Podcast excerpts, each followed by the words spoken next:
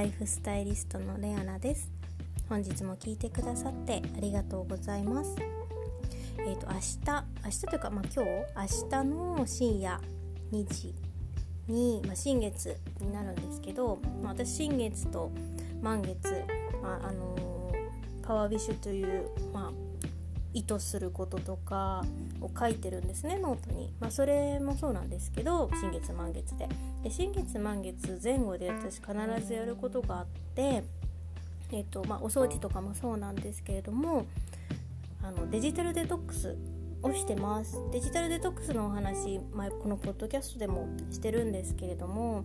まあ、基本的にはこうスマホとかパソコンとか、まあ、そういった情報機器に触れる時間を持たなかったり、まあ、いつもよりも少なくするっていうことをしてます。で、まあ、なぜそういうことをしてるかっていうと、まあ、目が疲れるとか頭が疲れるとか肩が凝るとかそういう以前の問題で、まあ、自分の中に、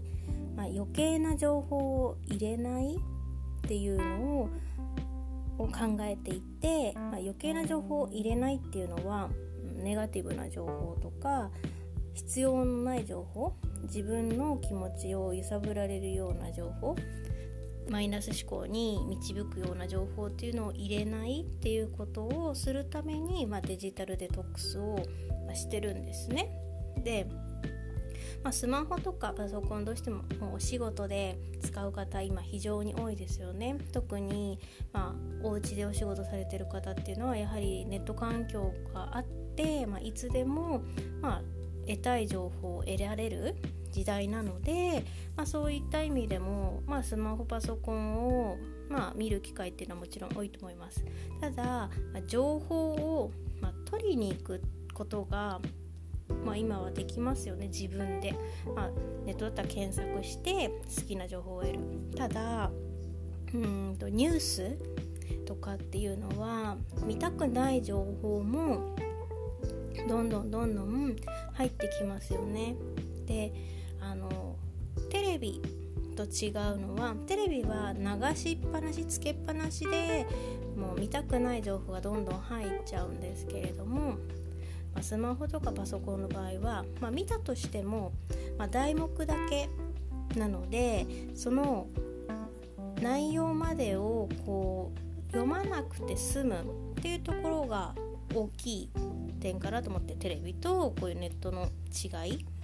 でその、まあ、新月満月でデジタルデトックスもやるんですけどあのそので新月満月以外でも是非この自分にとってネガティブになるような情報だったり必要のない情報は、まあ、見ない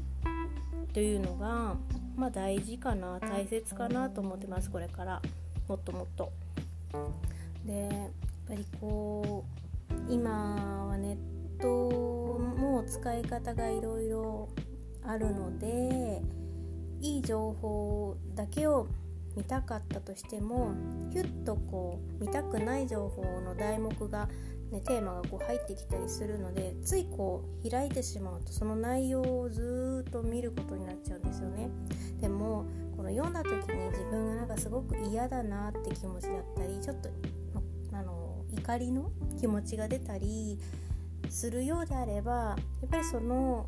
情報っていうのはやはりその人自分にとっては必要のないことなのでもうすぐにそのページは閉じるようにぜひしてほしいなと思いますで本当に必要なこれ明るそうなニュースだなとか明るいテーマのお話だなって思うことを常に常にこう探したり求めたりしているとだんだんそのマイナスのニュースだったり情報っていうのがあの見なくなるっていうのとあと勘が働いてあこれはちょっと違うんじゃないかなこれはいい情報ではなくてちょっと私にはマイナスになってしまう情報かなっていうのが直感が働きやすくなったりするので是非この自分にとって必要な情報っていうのをこう求めていく探していく見つけていくっていう習慣を是非あのつけていくといいのかなと思います。ね、あのダラダラダラダラ何でもかんでもニュースを上からずっと見ているとあのだんだん気持ちが何て言ったらいいんですかねやさぐれてしまうというかバランスが取れなくなってきたりするんですよね特に今はマイナスのニュースが比較的多いのであの幸せなニュースとか人が成功したニュースとかっていうのを見る機会非常に少ないですよね。どうしてもやっぱり煽ってくるニュースこう不安を煽るようなニュースっていうのは非常に多いので本来だったらそこにフォーカスする必要はないんですよね。でもフォーカスさせるように仕向ける。でどうしてもマイナスの感情っていうのは人にスッとこう入り込みやすくて影響力があるのであのどうしてもどんどんどんどん吸収しやすくなってるんですよね。でも本来だったらそれは絶対吸収する必要もないものなので是非この自分にとってあの気持ちが穏やかになったり幸せになったりする情報をぜひぜひあの貯めていってほしいなと思います。どんどんどんどんそういういい情報見ててあこの情報幸せだなとかニコニコしてくる情報とか気持ちの中でこう明るくなる情報っていうのをぜひぜひあの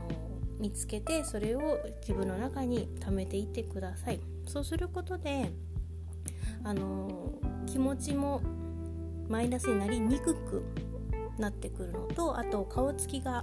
だんだん変わってきますあの常に笑顔でいられるようになるので自分の周りに起こる出来事周りに集まってくる人たちあとかけてくれる言葉も変わってくるし自分が発する言葉がまず変わってくるのでそういうのも情報から影響しているんですよね。自分の耳で何気なく聞く情報じゃなくて自分の耳でしっかり得た情報を自分の中に貯めていくように意識してみてください。今日も最後まで聞いてくださってありがとうございました。それではまた明日。ライフスタイリストレアナでした。